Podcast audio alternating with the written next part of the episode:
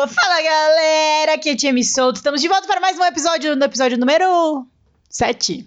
7? 7 do nosso podcast. Ei, estamos eu e Matheus Amaral aqui novamente com vocês. Matheus Amaral falando, deixa eu me apresentar. O que você quer se apresentar? Pronto. E a gente tá aqui para conversar com vocês de um assunto muito legal hoje, que a gente fez uma breve pesquisa aqui, e juntando tudo que a gente já aprendeu, né, sobre de onde veio o marketing multinível e qual é a história desse negócio, quanto tempo tem, de onde veio ele, para onde ele vai. E eu garanto, gente, eu prometo pra vocês que vocês vão ouvir um pouquinho de história da forma mais divertida que a gente conseguir trazer pra vocês. Show de bola, certo? Eu gostei do nome do episódio, como chama esse episódio?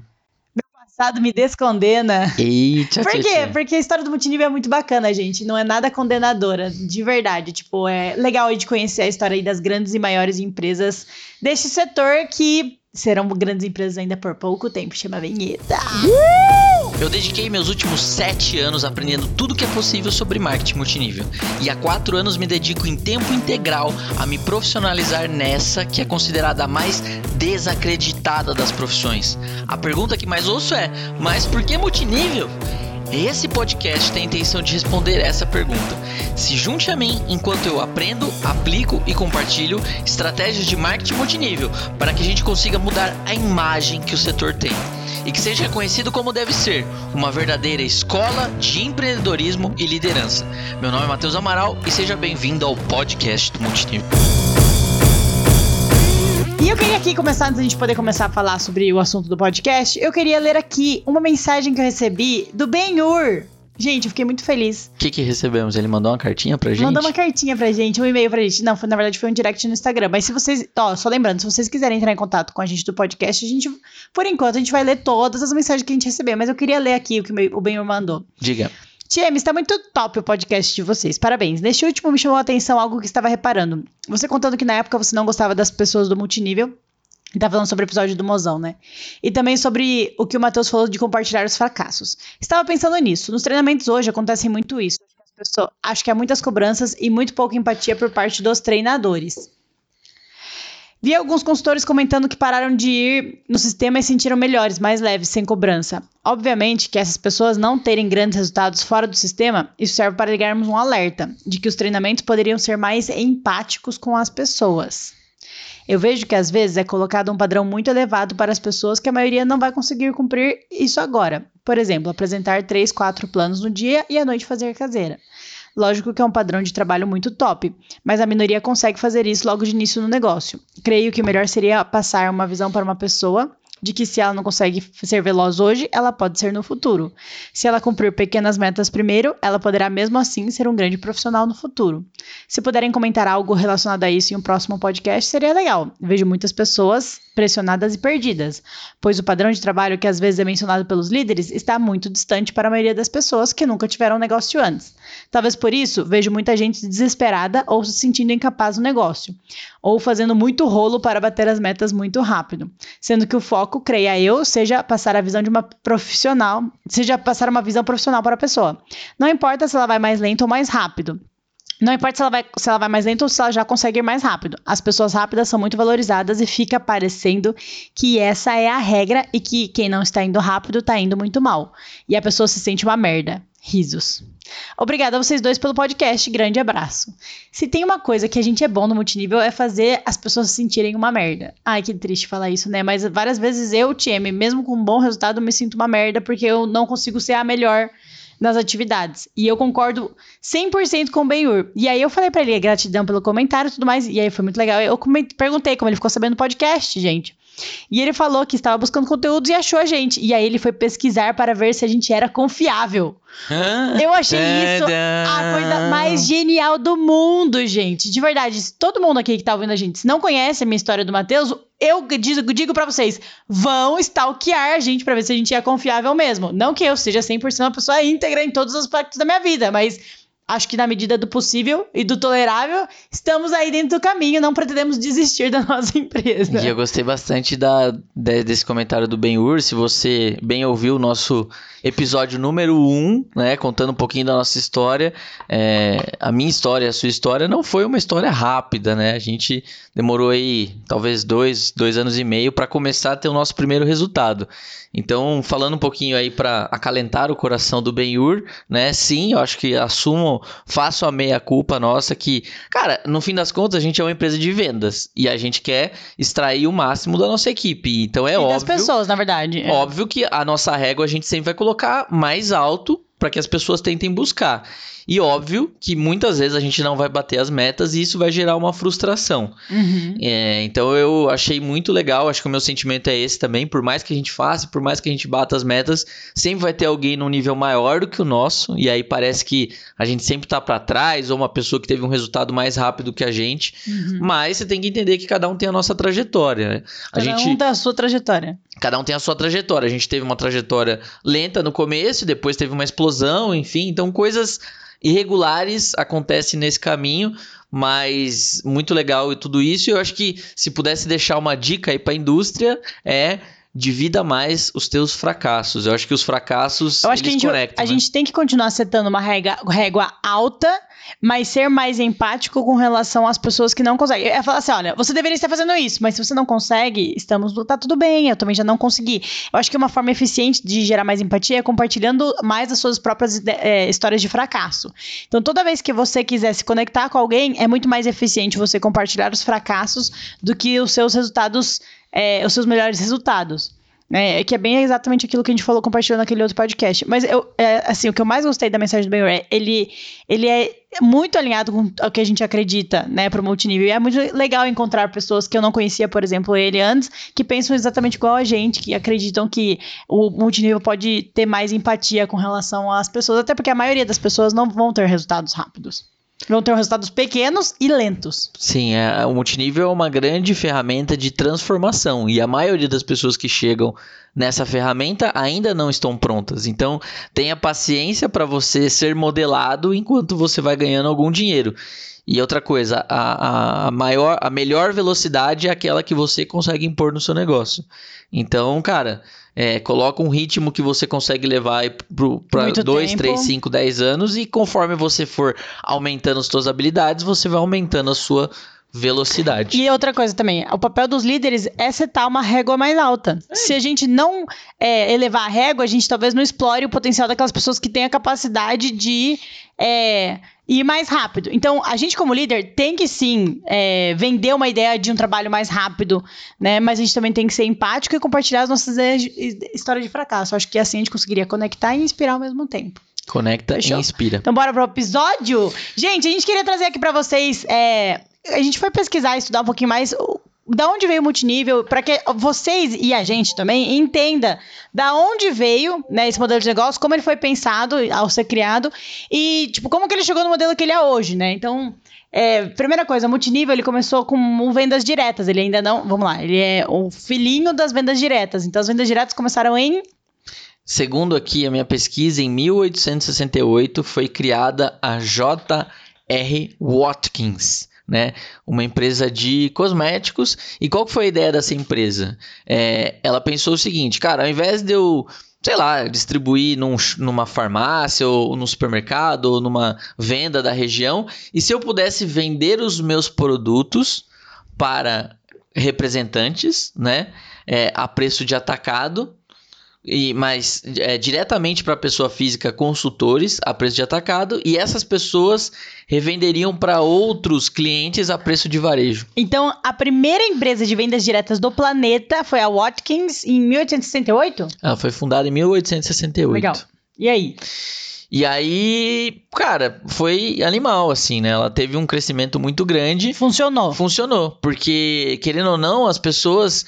Você tem uma influência muito grande sobre o seu círculo social, as pessoas que você conhece. Então, esse primeiro modelo funcionou bastante e as pessoas começaram a fazer um modelo de venda direta, porta a porta, enfim, onde você cobre um raio, né, o seu raio onde você vive e você começa a ter uma renda variável. Você vai atrás do seu ganho como complemento de renda, né? Foi algo que funcionou bastante. E uma curiosidade, até hoje essa empresa existe. A Watkins? Sim, eu acabei de entrar aqui na Amazon, se você buscar na Amazon, no site deles, eles continuam vendendo cosméticos. A primeira empresa de venda direta ainda vende cosméticos até hoje, funciona até hoje. E aí, cara, isso foi muito legal, inclusive eu vou dar uma sugestão de um filme para vocês, né? É um filme chamado Porta a Porta, né? Door to Door. Ele conta a história de um vendedor da Watkins, o Bill Porter, que ele nasceu com uma paralisia cerebral. Então ele tinha problemas no rosto dele, né? Na fala, ele tinha problemas para falar. E aí ele foi incentivado pela mãe dele, né? A virar um vendedor da Watkins. E aí imagina um cara com paralisia cerebral e na fala, batendo de porta em porta para fazer venda direta. E aí, cara, ele foi altamente rejeitado, né? Muitas pessoas bateram a porta literalmente na cara dele. E até que depois de um tempo, assim, ele fez a primeira venda dele, que foi uma venda para uma mulher alcoólatra ali. Ele vendeu os primeiros produtos. E aí a hora que ele viu isso, que ele poderia vender os produtos, ele virou, depois de algum tempo, né, de alguns anos, ele se tornou o melhor vendedor da Watkins. Olha só, por mais de 40 anos, ele andava 16 quilômetros todos os dias. Para vender os produtos. E, cara, imagina os desafios que ele teve que passar para superar, né? Às vezes o preconceito das pessoas, a forma dele falar, que às vezes é... Gente, num período em que o preconceito era muito maior do que a gente enfrenta hoje. Com certeza. Então, cara, eu assisti um videozinho de, sei lá, 5 minutos aqui contando um pouco do trailer do filme e eu já... A gente ainda não assistiu o vídeo, mas o filme a gente vai assistir. Cara, eu já fiquei com vontade de chorar aqui e eu falei, cara, se esse cara conseguiu alcançar o posto mais alto de vendedor do ano da empresa, né? Por que você também não pode conseguir, né? Provavelmente você tem menos dificuldades e menos desafios do que Bill Porter, que fez isso no filme Porta a Porta. E depois da Watkins. E aí depois a gente teve, cara, a Watkins cresceu bastante, né? E aí, óbvio, começam a aparecer cópias e variações dessa empresa. Em 1942 surgiu uma empresa chamada California Vitamins. Né, qual que foi a grande sacada da Califórnia? Ao invés dela... Porque qual que é o problema? Geralmente uma empresa que paga uma só geração, né, ela vende para os consultores e os consultores revendem. Então só tem uma geração de consultores. Por exemplo, se você tem 10 vendedores, um provavelmente vai ser muito bom, vai vender bastante, vai bater as metas. E 9 provavelmente vão vender um pouco menos. E aí o que acontece? O problema não está na empresa, o problema não está nos produtos. O problema está nessas 9 pessoas que não foram capacitadas o suficiente para fazer o trabalho delas. E aí o que essa empresa, a California Vitamins, pensou? Né? E se ao invés de eu contratar uma equipe ou treinar a minha galera, etc., e se eu pudesse que esse top vendedor pudesse treinar esses outros 9? E melhor do que isso, se ele pudesse ser remunerado por isso, para garantir que ele vai fazer um treinamento top, um treinamento altamente alinhado, que ele entregue muito valor. E aí, essa empresa ela começou a pagar 2 gerações. Ou seja, você poderia ser um ótimo vendedor e ainda assim montar uma equipe na sua segunda geração que você pudesse passar todas as suas técnicas de liderança. E aí, a gente teve a nossa primeira empresa que pagava em 2 níveis. E aí é legal porque essa primeira empresa, né, a California Vitamins, ela foi criada por um químico e ele percebeu que alguns vendedores, foi ele que percebeu, tipo, um vendedor vende mais, o outro menos, então eu vou...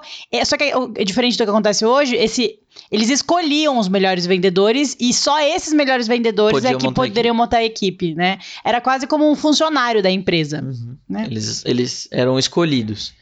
E aí essa empresa cresceu demais, né? E enfim,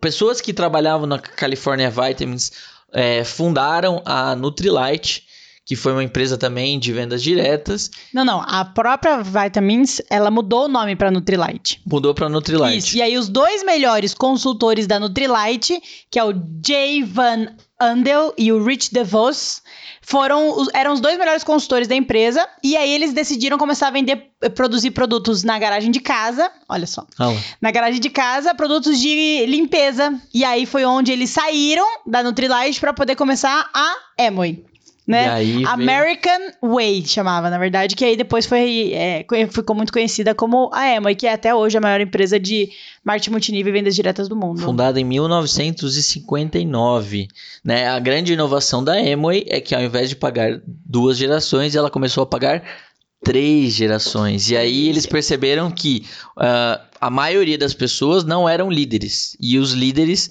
tinham um grande valor na empresa porque eles conseguiam movimentar as equipes, capacitar as equipes, enfim. Então, em 3 níveis, o nível de liderança começa a fazer diferença na capacitação. Uma curiosidade aqui do mercado, né, é que aquela história de venda porta a porta de enciclopédia começou no final do século XVIII com uma empresa que era a editora da Enciclopédia Britânica começou a contratar pessoas para poder vender de porta a porta. E um desses caras, um desses vendedores de livros chamado David McConnell, ele não conseguia vender muito bem, só que ele era químico e ele começou a fazer pequenos perfumes em casa para poder... E aí ele fazia amostrinhas de perfume e ele dava amostrinha de perfume para todos os clientes que comprassem as... enciclopédias dele. É como se fosse um prêmio. Era um prêmio. Só que aí o que aconteceu? Ele começou a vender mais enciclopédia porque as pessoas queriam perfume, ganharam perfume. E aí ele falou, meu Deus, o perfume tem mais valor do que propriamente a enciclopédia. E aí ele criou uma empresa chamada California Perfume Company. E essa empresa, em 1939, mudou de nome para Avon Products. Caramba. Então, a Avon começou com somente perfume e, na verdade, a venda direta veio antes da Avon, porque era enciclopédia, vendendo porta a porta. E aí, o cara que fazia as amostrinhas de perfume, que virou a California Products e que depois veio a se tornar a nossa famosa Avon, que é uma das mais antigas empresas de vendas diretas e mais conhecidas do mundo. Né? Que foi vendida... Tem que respeitar. Quem comprou a Avon agora? A Natura. Uou, agora é Brasil. Uma empresa brasileira comprou aí uma das mais antigas empresas de vendas diretas, né, do mundo. É muita história. E aí, cara, a Amway continuou nesse processo de 3 níveis, né? E aí ela explodiu de 72 a 75, aí explodiu, chegou a faturar $600 milhões, né? Uma explosão. E aí, cara, começou o hate, começou outras empresas a falarem mal dela, pessoas tentando copiar. E aí a FTC, que é o órgão regulador, né, do mercado americano, achou esquisito. Falei, como é que é esse negócio? É uma pirâmide financeira? Não é? E aí eles começaram a ficar em dúvida e aconteceu uma das coisas mais incríveis do setor, né? A FTC bloqueou a entrada de novas pessoas na Amway. Essa história é muito famosa dentro do multinível. Cara, isso é muito bom, velho. Por quê? Porque ela falou assim, cara, até a gente entender se vocês ganham dinheiro com produtos ou se vocês ganham dinheiro recrutando pessoas, cara, vamos bloquear a entrada de pessoas e ver se a parada vai funcionar, né? Teoricamente, numa pirâmide financeira, se você para a entrada de pessoas, cara, o negócio era para acabar. E aí foi isso que eles testaram. Óbvio, né, que o faturamento da Amway caiu um pouco, né, teve uma queda, mas depois de um tempo ele se manteve num platô, que era o quê? Uma vez que eles não tinham novos consultores, o que sustentava a empresa eram os clientes que gostavam dos produtos, usavam os produtos e mesmo com a empresa bloqueada ou sendo analisada, eles continuaram comprando esses produtos. Então, de 75 a 79, rolou esse processo da FTC que bloqueou a Amway. E aí, o que é legal? Só pra gente entender, o FTC, ele é o Federal Trade Commission dos Estados Unidos. Ele é a agência reguladora dos Estados Unidos para poder aplicar a lei antitrust e proteger o consumidor. Seria o equivalente ao PROCON no Brasil, né? PROCON ou CAD? Porque o CAD é de... é de consumidor também, antitrust também. Eu acho que seriam os dois juntos, né? Então, o que foi legal dessa história, né? Que a Amway, nesse período, conseguiu provar que uma empresa de multinível, ela não é uma empresa de recrutamento, é uma empresa de vendas diretas, né? Que é, lembrando lá do que a gente comentou naquele episódio de pirâmide versus multinível, a principal diferença de uma pirâmide para o multinível. A pirâmide, ela não funciona sem o recrutamento. E nesse período do bloqueio da Amway, ela provou que ela foi capaz de se sustentar por 4 anos com zero recrutamento. Gente, eu queria que vocês parassem para pensar, tipo, se você tem qualquer empresa, qualquer negócio, se você tem uma pizzaria, você tem uma padaria, você tem uma empresa, uma fábrica, você tem, sei lá, você vende, você todos os dias precisa de novos clientes. Você é quase impossível uma empresa se manter sem adquirir novos clientes. Vamos lá, você tem uma pizzaria de 15 anos, super tradicional, você tem muitos clientes que já são clientes ativos no negócio, mas todos os dias aparecem novos clientes, você precisa de novos clientes. Imagina hoje se chegasse um órgão regulador e te bloqueasse ter qualquer novo cliente, você só pode ter clientes antigos. É surreal a gente parar para pensar no quanto isso seria prejudicial para uma empresa e o quão, sei lá, 90% dos negócios, gente, dentro do multinível, principalmente fora do multinível, morreriam sem ter novos clientes. E a Amway lá na década de 70 já provou que uma empresa de multinível não só é muito sustentável, como também consegue se manter sem aquisição de novos clientes, né? Então, é a prova, foi a maior prova que a indústria funciona, né? A indústria do multinível. Você chegou a dar uma olhada, né, na lei da Amway? Na lei, eu abri aqui. Eu vou colocar o link desse documento, gente, na descrição do podcast, se vocês quiserem. É um documento de 121 páginas em inglês. Mas eu tenho aqui a lei... Como chama? Qual é o número da lei aqui?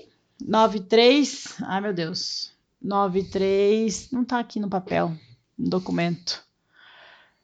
A gente coloca pra vocês. A gente coloca aí. Aí eu tenho aqui 93618, FTC 93618. O documento do FTC em que abre de novo a Amway para poder comercializar os seus produtos. Eles colocaram uma série de regrinhas, né, para a Amway cumprir, que foi até positivo para a Amway, e são regras que valem para a gente até hoje. Por exemplo, as empresas de multinível não podem nos obrigar a vender o produto final por um preço específico. Quem determina isso é o próprio consumidor. Né? E aí a gente sabe de onde veio. Mas uma série de regrinhas que ajudou o mercado a se consolidar como um mercado mais sério, né? A quantidade de produtos, quando a pessoa compra o kit inicial, tem que vir uma quantidade de X de produtos. Exato. Não pode ser só uma taxa, enfim. Tem várias coisas, várias regras aí que no boca a boca que a gente chama de lei Amway, que são as leis hoje que vigoram nas empresas de vendas diretas e mostram se elas são empresas boas ou não. E aí depois, né, em 79... O processo finalizou e aí a Amway foi liberada e aí ela teve uma outra explosão. Ela saiu de um pouco menos de 600 milhões de dólares na época para mais de 2 bilhões de dólares de faturamento. E até hoje, né, são essas duas grandes monstras do setor, a Natura mais a Avon hoje, né, e a Amway, elas ficam brigando aí pelo posto de primeira empresa do mercado de vendas diretas. São duas grandes gigantes do setor, né? Sim. E aí, mais alguma coisa da Amway? Da Amway, não. Eu só queria falar um pouquinho do último ataque, né? Eu acho que o último ataque relevante que a gente teve nesse setor, que foi o do Bill Ackman, né? Ah, do documentário da Netflix. Não necessariamente. É que o Bill Ackman, ele é um gestor de hedge fund. O que esse cara faz? Hedge fund, né? Steve Jobs, iPod... Big Mac. Então o que acontece? O Bill Ackman, ele é um gestor de um fundo de investimento lá nos Estados Unidos. E aí o que acontece? Ele fez uma carta, né? Na verdade uma carta não, ele fez uma apresentação atacando, uma apresentação com mais de 200 slides, atacando a Herbalife, essa empresa hoje que vende shakes, né? Chás, linha de beleza e bem-estar. E aí o que ele fez? Existe uma operação no mercado financeiro que é você ficar shorteado, né? Ficar short. Que é o quê? Você monta uma operação que você só ganha se o preço das ações caírem. E ele montou uma grande operação onde ele ficou shorteado em Herbalife e ele soltou um paper, né, falando os N motivos A, B, C, D, E, porque que a Herbalife era, né, uma pirâmide financeira. E ele tentou provar isso. Desse caso saiu um documentário, né, na Netflix Como que chama um documentário? Dá uma pesquisada aí. Tá. Tem um documentário na Netflix falando que, cara, os caras metem o pau lá na Herbalife, enfim. Betting on Zero. Betting on Zero. É, apostando...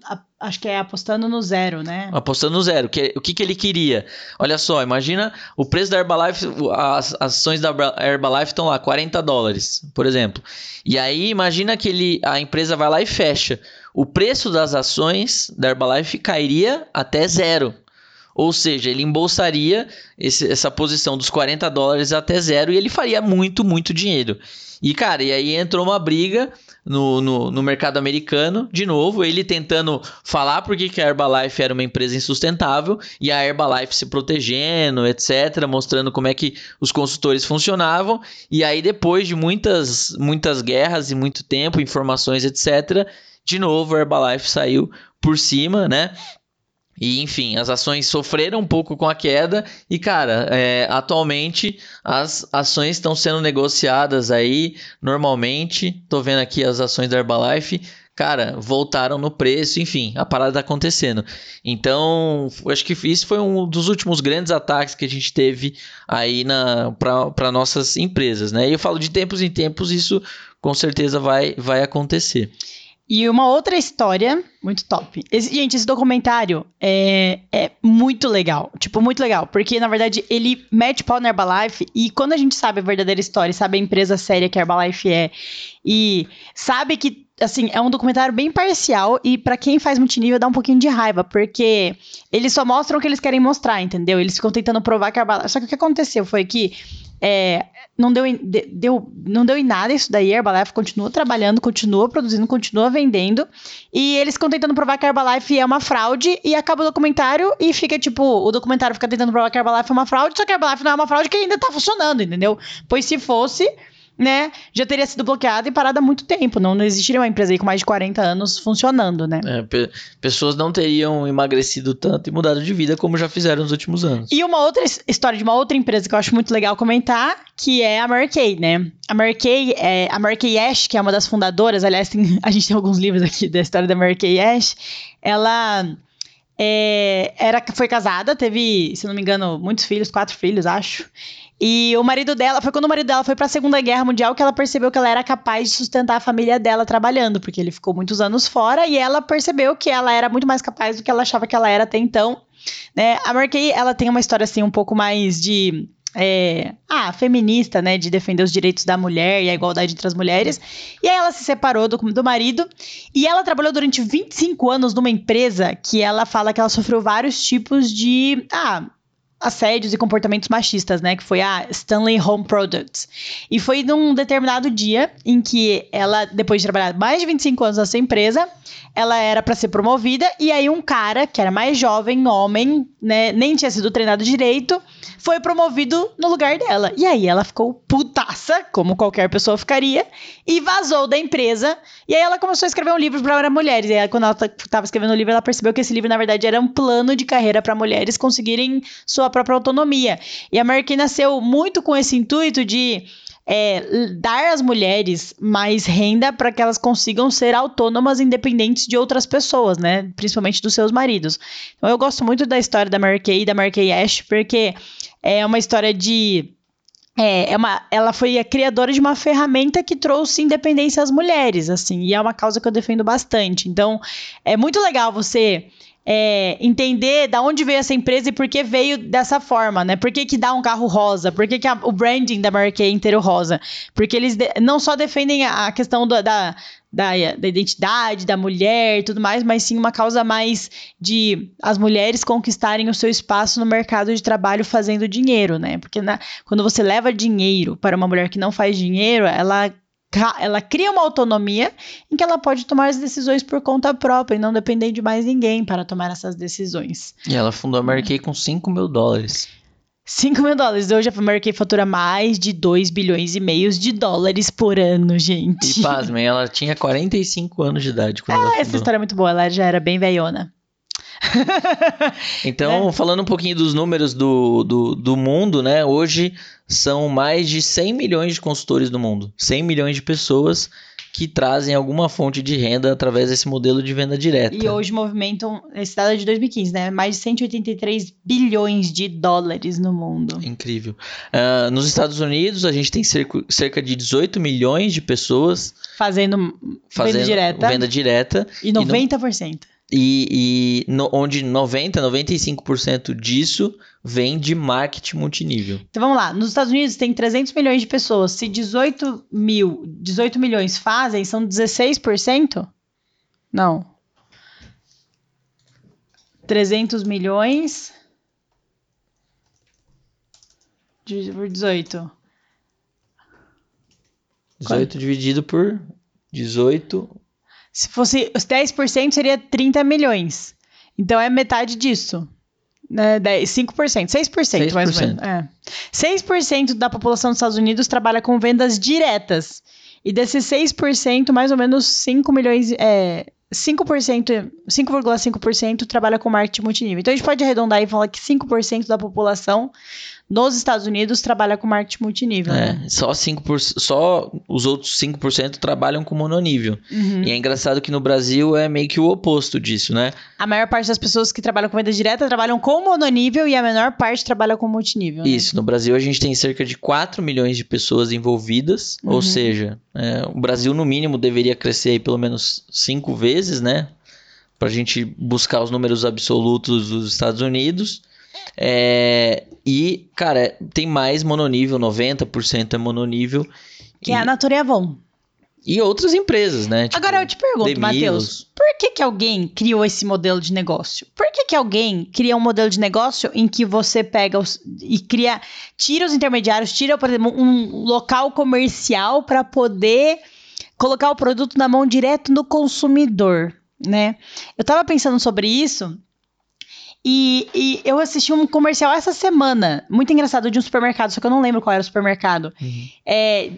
O comercial era assim, gente, era uma mulher entrando no mercado e um rapaz começa a ajudar ela, começa a pegar as coisas, explicar os produtos, aí pega verdura, aí pega peixe, aí pega isso, e a mulher sai com uma compra gigantesca, e aí no final da compra ela fala, nossa, você... deve ser um dos melhores funcionários daqui, deve amar muito trabalhar aqui, né? Ele fala, não, senhora, não trabalho aqui. Isso ele era um cliente. E aí, esse comercial é muito legal, porque ele fala sobre essa inteligência das pessoas que perceberam que o melhor garoto propaganda de qualquer coisa é o teu cliente. O teu cliente que fala bem.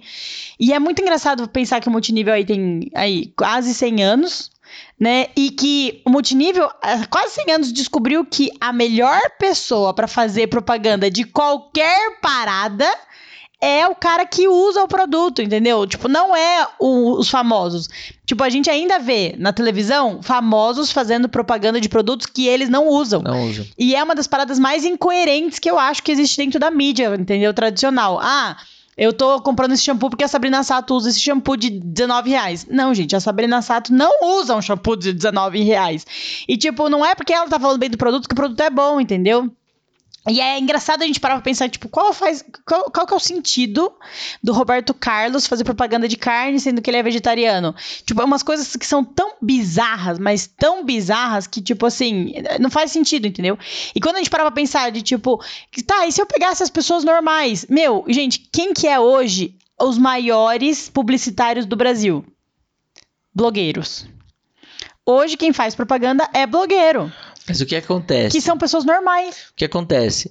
Quando a TV e o rádio eram monopolizados por poucos grupos, o que eles colocavam nos canais deles era verdade. Então, por exemplo, eles escolhiam, cara, vamos fazer o Roberto Carlos, tipo... Famoso. As pessoas escolhiam. Ainda meio que escolhe, mas assim... Vamos marretar as músicas deles na rádio, vamos colocar ele no Faustão, no Fantástico, vamos fazer uma vez por ano... Na novela. Vamos fazer uma vez por ano um especial dele. Tipo, ainda que é assim, porque se quer alguém que seja famoso, pode ter lá dentro do BBB. Ela fica famosa do dia pra noite, entendeu? Exato, e aí vamos marretar demais essa pessoa, e é isso que acontecia com a com a música. Isso que acontecia com o ator da Globo. Grandes mídias do país determinavam quem ia ser famoso e quem não ia ser famoso. E era um negócio goela abaixo, filho. Você não gosta... Pode não gostar do Antônio Fagundes lá, ou da Fátima Bernardes, você vai ouvir falar dela o tempo todo. Exato. Então, eles marretavam. A partir do momento que a TV e o rádio começou a perder para a internet, e a internet é um canal mais democrático, onde qualquer pessoa pode produzir conteúdo para qualquer pessoa do mundo, qualquer tempo. E aí eu vou lá e eu posso assistir, dar um like, ou simplesmente eu posso pular e assistir outro vídeo, né, no YouTube, por exemplo. A partir desse momento, as pessoas que eram mais skin in the game, que mais compreendiam, por exemplo, de um produto ou de um serviço, começaram a ganhar relevância. E aí apareceram os blogueiros. Pessoas que falavam sobre algum assunto, tinham relevância naquele assunto e começaram a ficar famosas. A internet faz com que a pessoa famosa de hoje em dia seja a pessoa que... É mérito dela, entendeu? Meio que ela conquistou aquilo, porque ela começou a dar as caras, ela começou a compartilhar, ela começou a mostrar a vida dela, ela começou a falar dos produtos, ela começou a ajudar alguém a fazer alguma coisa. Então acaba sendo um pouco mais justo até essa questão dos blogueiros, porque primeiro, você segue quem você quer e você vê quem você quer.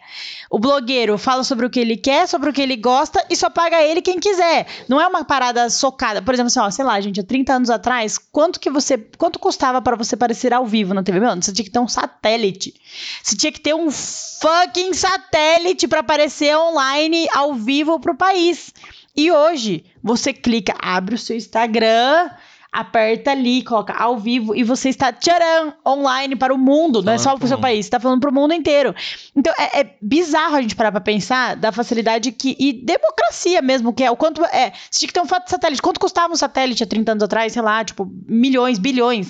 E hoje com, sei lá, um celular de R$1.000 você já consegue aparecer online. Então, a gente meio que facilitou o acesso às pessoas ficarem famosas. Então, qualquer um pode ser famoso hoje em dia, né? Tanto é, qualquer um que tem muita gente ruim famosa hoje em dia. Muita gente... Aí, o Big Brother com muita gente destalentosa, né? Exato.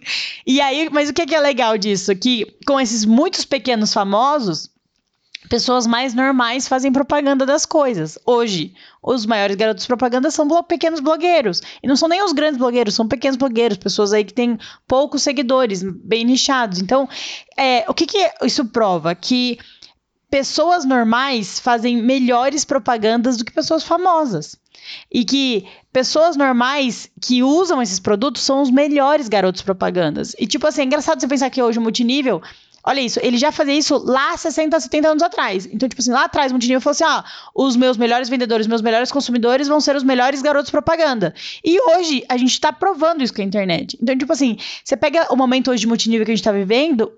talvez seja o melhor momento mesmo pro multinível crescer. Eu acredito que ele facilita muito a gente a falar bem dos produtos virtualmente, entendeu? Então, por exemplo, antigamente, talvez se minha mãe fizesse multinível, ela só ia ter o acesso a, sei lá, 50, 60, 500 pessoas ao redor dela no máximo, entendeu? Para poder falar dos produtos. Só que hoje, com a internet, a gente tem o poder de conseguir falar para muita gente sobre os nossos produtos, sobre o que a gente acredita, mesmo sendo uma pessoa normal.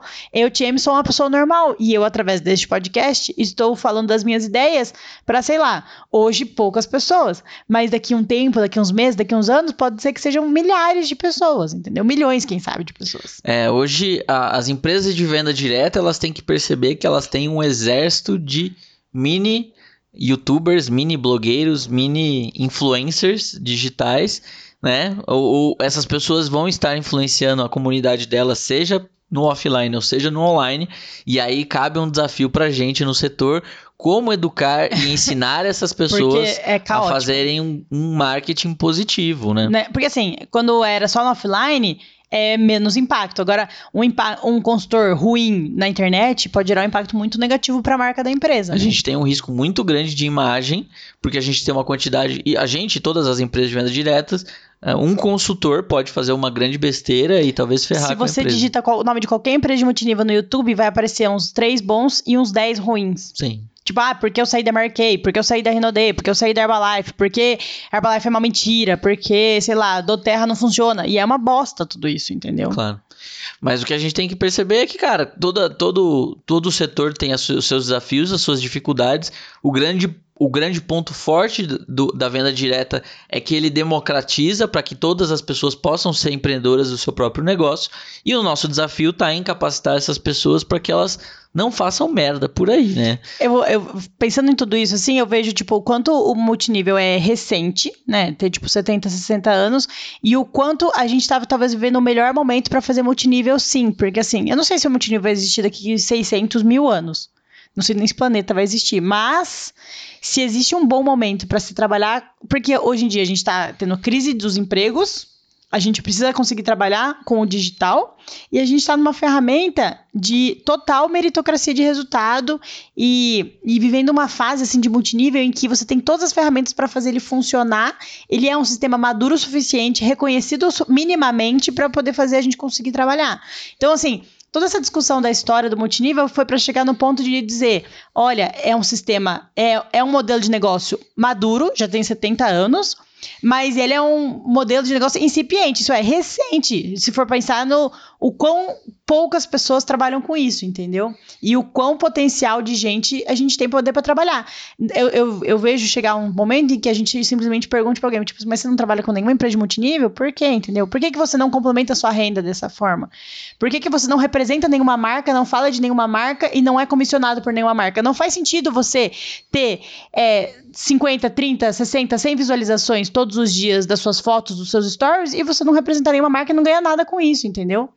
E não precisa ganhar de uma forma, tipo, escondida. Não, é transparente. Olha, eu represento tal marca e eu falo de tal... Assim como as blogueiras fazem lá publi post, eu estou falando de tal marca, estou ganhando para isso, todo mundo, qualquer pessoa normal deveria representar uma marca e falar de uma marca. Gente, a gente está vivendo o melhor momento para que a gente seja pequenos garotos propagandas de produtos e que você possa escolher uma empresa séria, sólida e com bons produtos para representar. E não qualquer Zé Panguela aí que te pagar 300 conto para fazer um publi post, entendeu? E aí eu vejo que os bons profissionais cada vez mais vão ser melhores valorizados. Por quê? Porque eu vejo muitas empresas que hoje têm outros modelos de vendas, tipo internet, franchise, né, TV, e que eles tentam colocar um braço de venda diretas e multinível. Só que eles não sabem fazer isso. E aí eles às vezes ficam na mão de líderes... Às vezes líderes com uma ética bem duvidosa, eu vi empresas incríveis, com produtos incríveis, ficarem na mão de líderes ruins, de ética extremamente duvidosa, alguns com passado de pirâmide financeira. E aí, cara, você vê aquela marca que o cara levou 20, 30, 50, 60 anos para fundar, ser colocada na mão de um cara inescrupuloso que... literalmente piramidou num curto espaço de tempo o plano de marketing daquela empresa, não formou líderes e aí você teve um crescimento e uma queda muito grande. Então, só ferra a empresa. Então o que eu te falo, se você está pensando em ser um profissional de marketing multinível, eu acho que daqui 5, 10 anos, né, as suas habilidades, a sua liderança, você sendo um profissional de alto nível vai valer muito nesse mercado. Porque hoje, cada vez mais... A nosso maior ativo escasso é tempo, é a atenção das pessoas. Então, você saber ter bons líderes de multinível que conseguem recrutar o tempo e a visualização das pessoas, a atenção das pessoas, isso vai valer muito, muito, muito no futuro. Legal. Gente, muito obrigada a vocês por terem ficado com a gente até aqui. Eu queria reforçar todo mundo que gostou de algum episódio, quiser comentar, quiser que a gente leia os e-mails, nos escrevam um e-mail para moreutenhoplano01@gmail.com. A gente quer ler, a gente quer participar, a gente quer saber o que vocês acham dos episódios. Então, não se acanhem, nos escrevam. Mandem sugestões de episódios, o que você gostaria de ver mais por aqui. Manda sugestão de convidado para a gente poder escrever para as pessoas, entendeu? A gente quer crescer, a gente quer compartilhar, a gente quer fortalecer o setor. Então, se você está com a gente nessa jornada, nos escreva, vamos nos unir neste movimento aí de deixar o multinível, fazer o multinível ser reconhecido como o que ele deve ser, uma verdadeira escola de empreendedorismo e liderança. É isso aí, então, cara, compartilha com a tua equipe, compartilha com a tua galera, se fez sentido pra você aí, tamo junto, grande beijo. Muito obrigada, galera, e até o próximo episódio. Valeu!